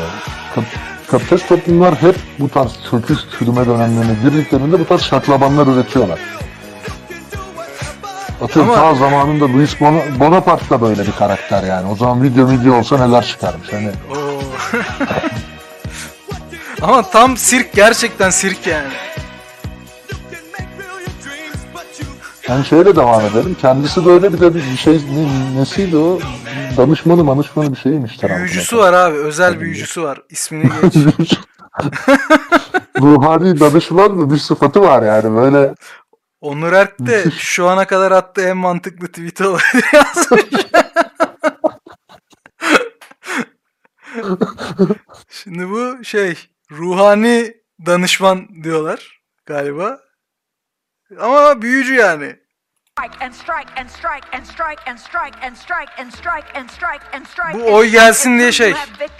For every enemy that is aligned against you, let there be that we would strike the ground, for you will give us victory, God. I hear a sound of abundance of rain. I hear a sound of victory. I hear a sound of shouting and singing. I hear a sound of victory. I hear a sound of an abundance of rain. I hear a sound of victory. I hear a sound of an abundance of rain. hear a sound of Yağmur victory. yo- The doğası. Abi şu çok kritik. kapat ya. Şu dur. Şu arkadan geçen abi de şey işte e, bir elinde İncil var galiba. Tam emin değilim. E, ama olay da dur şortla geziyor. Elinde bir şey var yani böyle. bir de arada işte bu e, bu Mazhar Fuat Özkan'ın yine Özkan'ın soyadını unuttum. Cem Yılmaz filmlerinde yaptırıyor ya böyle olmayan kelimelerle böyle şeyler e, laflar söyletiyor. Arada öyle şeyler söylüyor böyle sadece hecelerle. yani böyle bir toplum ya bu. Dönüyorum şey yani bunun ya bunun seçiminden Yani. böyle gerçekten hani ciddi acaba nasıl tartışabiliriz bilmiyorum. Sevgi Özben de bu ablamız yakılır da Yani 17. yüzyılda yazmış. Belli olmaz. Belki de Engizisyon'un başına koyarlardı yani. Hani belki de o yakma ayininin şeyini bu yapardı. Evet yakma bunlar- ayininde bu hareketleri Evet çünkü ya. bunlar hep şey egemenin yanında olan insan tipleri. Ya şu söylenebilir. Şimdi bakıyorsunuz cidden böyle bir şey yani e, bir siyasi hat mı diyeyim ne diyeyim bir işte ekip bu kadar oy alıyor. Ya burada cidden ki pandemiyi başarısızlıkla yönetmiş bir sürü rezilliği var falan filan ve hatta bu kadar oy almakla kalkmıyor, kalmıyor. Örneğin e, e, Latin kökenli nüfus içerisinde oylarını 3 puan arttırıyor siyahi kökenli nüfus içerisinde oylarını 2-4 puan bandında diye görmüştüm ben. Hani tam bir net şey vermiş. Arttırıyor e, Trump. Yani şimdi e, burada bence şunu düşünmek gerekiyor. Yani Biden'ın herhangi bir şeyi esasında önermemesi e, topluma. Herhangi bir şeyi yani sadece bu kadar saçma olmayacak. Hani böyle dans olmayacak, büyücü olmayacak ama aynısını yapacağız. Demesi bir he- heyecan yaratmamış yani. İnsanlar dans ve büyücü de olsa işin içinde en azından değişim önerene hani en azından Amerika'yı tekrar işte büyük yapacağım. Eski böyle şaşalı günlerine e, döndüreceğim diyene yönelebiliyorlar. E, ve yani seçim anketlerinin orada yanılması bilmem ne gibi bir tablodan yine bahsediliyor. Ve bu yanılgının sebeplerinden biri bir yandan e, hani seçim anketlerinin her ülkede olduğu gibi orada da manipülatif karakter e, taşıması. Hani bir yandan da ama e, Biden'ın gerçekten e, halkın daha yoksul kesimlerine, emekçilere pek bir şey önerememesi. Sadece Trump'ın karikatür bir karakter olması ve kendisinin görece hani normal bir karakter olduğunu iddia etmesi üzerinden bir seçim e, çalışması kurmasından kaynaklanıyor. E, bu anlamda da e, esasında hem ABD toplumunda e, ki siyasi krizin, toplumun hani gerilim düzeyinin yükselişin hani süreceğini, bu seçimin herhangi bir sonuçla e, toplumsal alandaki beklentiler, örneğin çok ciddi protestolar vardı orada polis şiddetini e, protestolarından. Tek başına o da değil, sınıfsal eşitsizlikleri de e, vurgulayan protestolar var. Bunun dışında e, giderek daha fazla genç kuşaklarda daha pek ABD toplumunda alışık olmadığımız bir şekilde daha sosyal demokrat diyebileceğimiz tam anlamıyla sosyalist diyemeyiz ama çeşitli e, tezler destek bulabiliyor ki işte Sanders'ın e, hani e, bulduğu destek en azından bir taban yakalamış olması, ciddi bir ad- aday aday olarak ön plana çıkabilmiş olması bunun göstergesiydi. Hani bu devam edecektir diyebiliriz. Bu anlamda hani çözümleyici meseleyi kapatan, bitiren bir şey değil. Diğer tarafta da Trump'ın da tabanının hani daralmayacağını, oradaki tepkiselliğin de e, bir şekliyle süreceğini e, söyleyebiliriz. Ya biraz da belki şeyden bahsedebiliriz. Biden sonuçta e, Obama'nın yanında çalışan aslında. Yani o sürecin de e, parçası olan ve onu hatırlatan, onunla beraber e, iş yapan o dönemin bir temsilcisi. Zaten hani yaşı itibariyle falan da e, çok başkanlık yapmaya yani bir bir toplumu bir yerden alıp bir yere götürmeye çok müsait bir e, insan yapısı değil. E, bunun da dünya için aslında hem Amerikan emekçileri için hem dünya için bir e, olumlu bir şeyden ziyade daha yeni büyük felaketler anlamına geleceğini de bir, bir yandan da görmek lazım. Yani böyle e, şey bir hava oluştu. Yani bu Trump deli diye, manyak diye. Türkiye'de de benzer bir şey oluştu. Biraz da şeyle de ilgili yani Türkiye'deki iktidar kendi e, dış politikasını Trump'a bağladı. Şimdi Hayat diye bir kullanıcımız şey yazmış, e, izleyicimiz. E, işte Biden seçilirse Halkbank davasını gündeme getirebilir diyorlar diye. Aslında biraz da bizdeki muhalif insanlar da bununla bağlantılı bir e, şeyle e, aslında hani ulan AKP'ye belki e, bir şey yapar diye biraz tırnak içinde Biden'cı e, olma gibi bir pozisyona girdi. Ya bu saçma. Bu bu şeyden, bu yapıdan bu seçim yapısının ya bir kere bu seçim yapısı devam edebiliyorsa zaten başkanın rolünün çok düşük bir e, rol olması gerekir mantıken. Zaten sermaye gruplarının, farklı aktörlerin bir rutin işleyişinin siyasetten bağımsız, insanların iradesinden, kararlarından, oylarından bağımsız bir işleyişin zaten yürüyor olması gerekir. Yoksa bunun temsil etmediği açık ve sadece bu temsil edilmeyen şeyle e, ya askeri zorbalıkla falan yönetmen gerekir. Öyle bir şey öyle olmadığına göre başka aktörler yönetiyor bu ülkeyi. Çok belli. Ağırlıklı olarak öyle söyleyelim. E dolayısıyla hani bu emperyalist saldırganlık devam edecek, belki artacak, belki vizyon kazanacak. E, belki Trump'ın e, tırnak içinde böyle bir yarım akıllı gözükmesi e, dünyanın nefes almasına da yaramış olabilir. Oralara çok fazla müdahale etmemesi. Belki Biden'la eski defterler yeniden açılacak. Örneğin e, Arap Baharı'nda açılan defterle Suriye'de e, gelinen nokta kalınan yerden devam edecek belki. E, belki e, Kore Demokratik Halk Cumhuriyeti ile yeniden gerilinecek. Belki Latin Amerika'da yeni darbeler planlanacak. E belli olmaz yani buradan bir umut üretmeye kalkmak şu e, sirkin sonucundan ya özellikle hani güldük eğlendik ama bunun bir anlamı var. Bu bir şey temsil edemez. O yüzden e, böyle bir şey. Bu sirkin sonucundan dünya halkları için, dünya emekçileri için anlamlı, olumlu bir şey çıkması mümkün değil ya. Biraz belki hani bunu vurgula, vurgulamak yani vurgulamak istedim. Ya burada o kazanır, bu kazanır. Elbette bir şeyler değişir. Bu önemsiz e, sadece bir aktivite değil. Öyle olsa zaten biz de gündeme almazdık. E, ama bu bizi A yoluyla mı dövecekler, B yoluyla mı dövecekler onun şeyi e, tartışması. Her halükarda biz dayağı yiyoruz yani. Onu da bilelim. Evet bir yandan da şunu da söylemek lazım.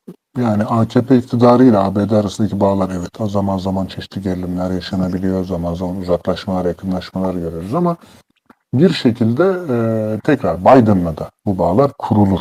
Tamamen ben köprülerin falan filan e, kopacağını zannetmiyorum. Daha AKP pahalı olur orayla belki. bir Belki daha, daha hani maliyetli olur. Ha o maliyeti de biz öderiz.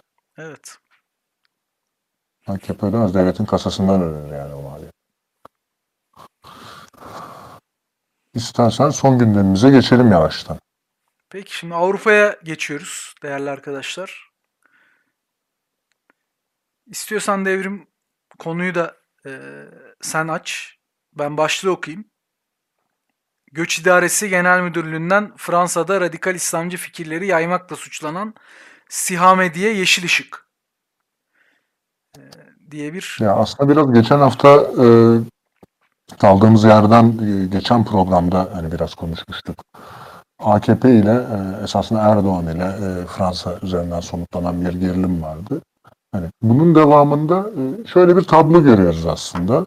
Bir yandan Avrupa'da radikal İslamcı hareketler daha e, saldırganlaşırken, daha e, fazla e, saldırı gerçekleştirirken hani bir yandan da e, şöyle bir şey görüyoruz. Karşısında da esasında e, bunun gördüğü tepki Avrupa sağının buna karşı bir konsolidasyon sağlamaya çalışması.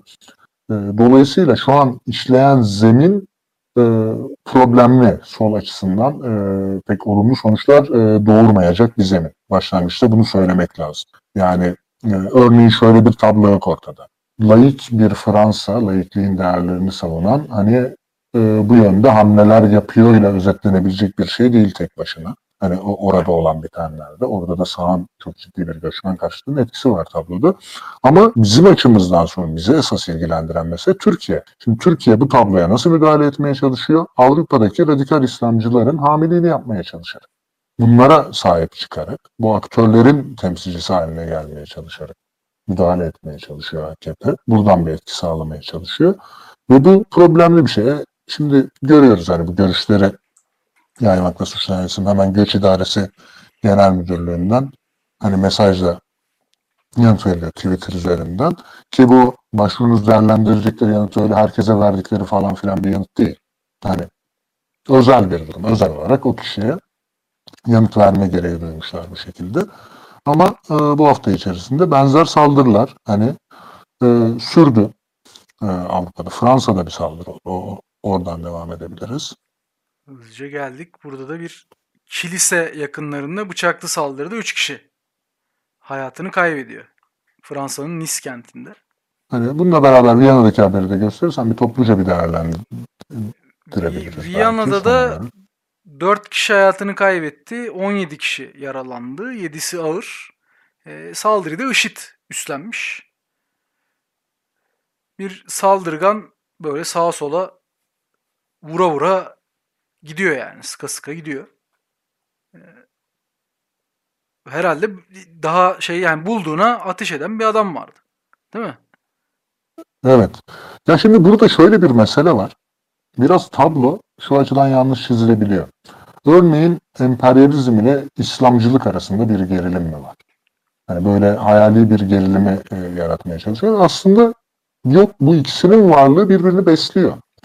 Zaten e, örneğin e, Avrupa doğuya baktığında karşısında bir gerilik görmek istiyor.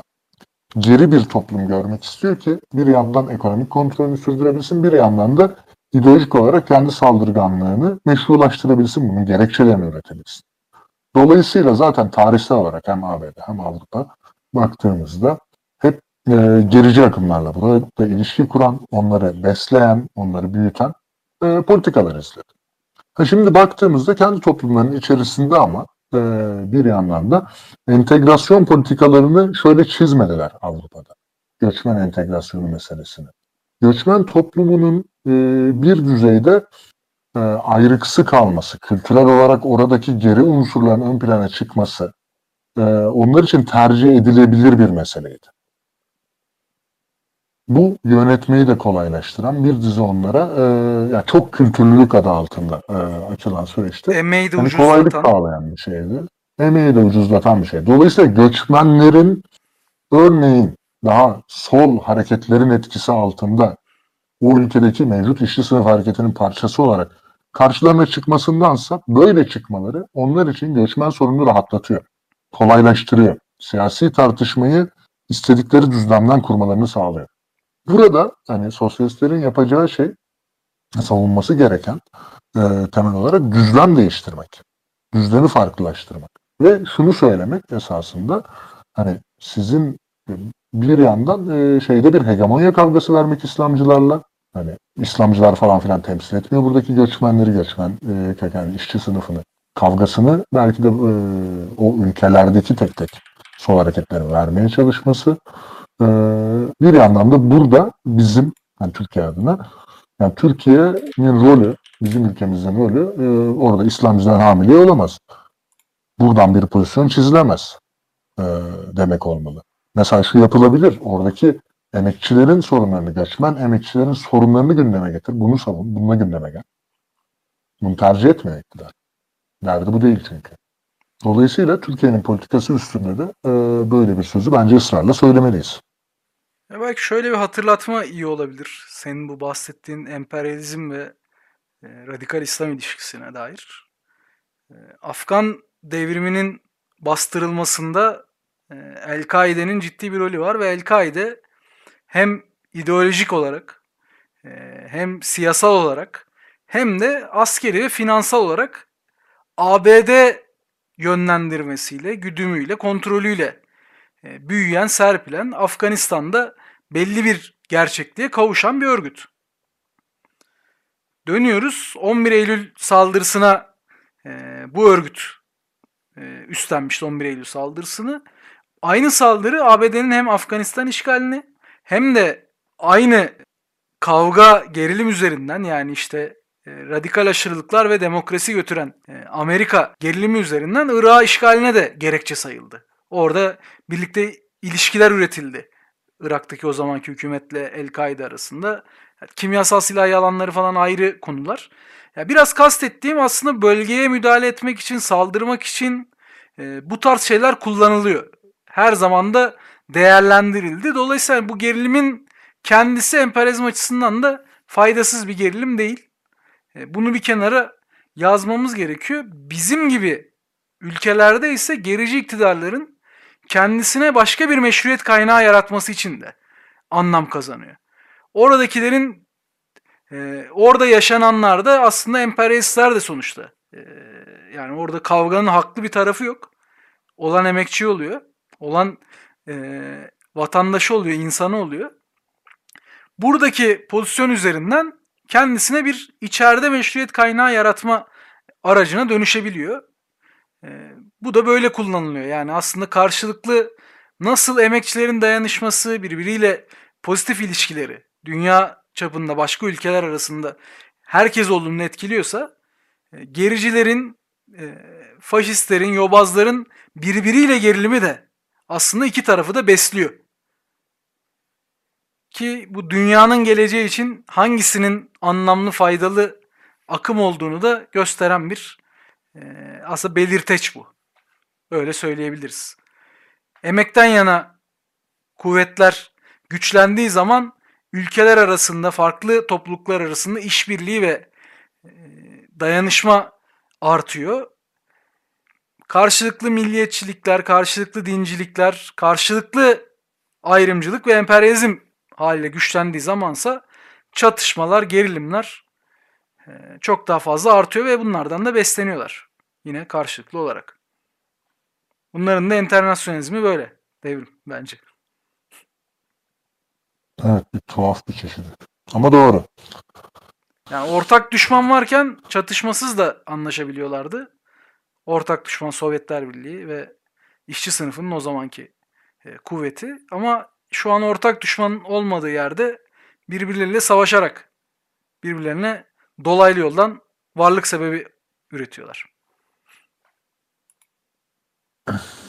Peki o zaman. Bayağı da bir sürmüş ya. Ben bugün bu kadar süreceğini düşünmüyordum. Yani. De- deprem gündem var gibi geliyor ya. Deprem çok geniş bir gündem Abi tabii. sırf yarım saat arsızlık konuştuk yani. Çünkü böyle anlat anlat bitmiyor yani. O yüzden Tabii Bayağı bir şey de kaçırmışızdır bu arada toparlarken. e tabi. Mesela bak şey var. e, haftaya belki onu konuşuruz. İşte kıdem tazminatına ilişkin yasalar geçiyor vesaire. Deprem o kadar baskındı ki, diğer gündemler de o kadar baskındı ki e, birçok şeyi konuşamadık. Depremin de ayrıntılarında e, neler neler çıkar kazısak. Haftaya belki biraz daha e, Başka gündemlerde daha çeşitli bir şey konuşabiliriz. Yine bir buçuk saati devirdik. Değerli arkadaşlar,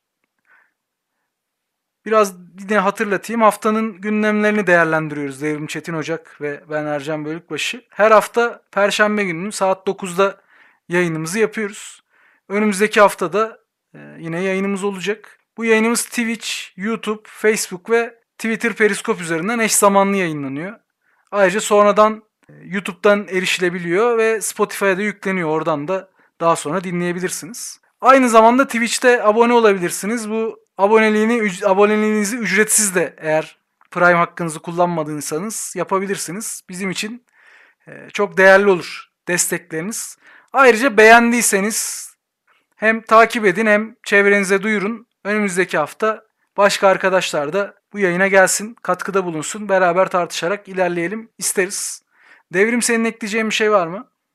Yok, herkese iyi akşamlar diliyorum. Haftaya görüşmek dileğiyle. İyi akşamlar. Haftaya görüşürüz. Hoşçakalın.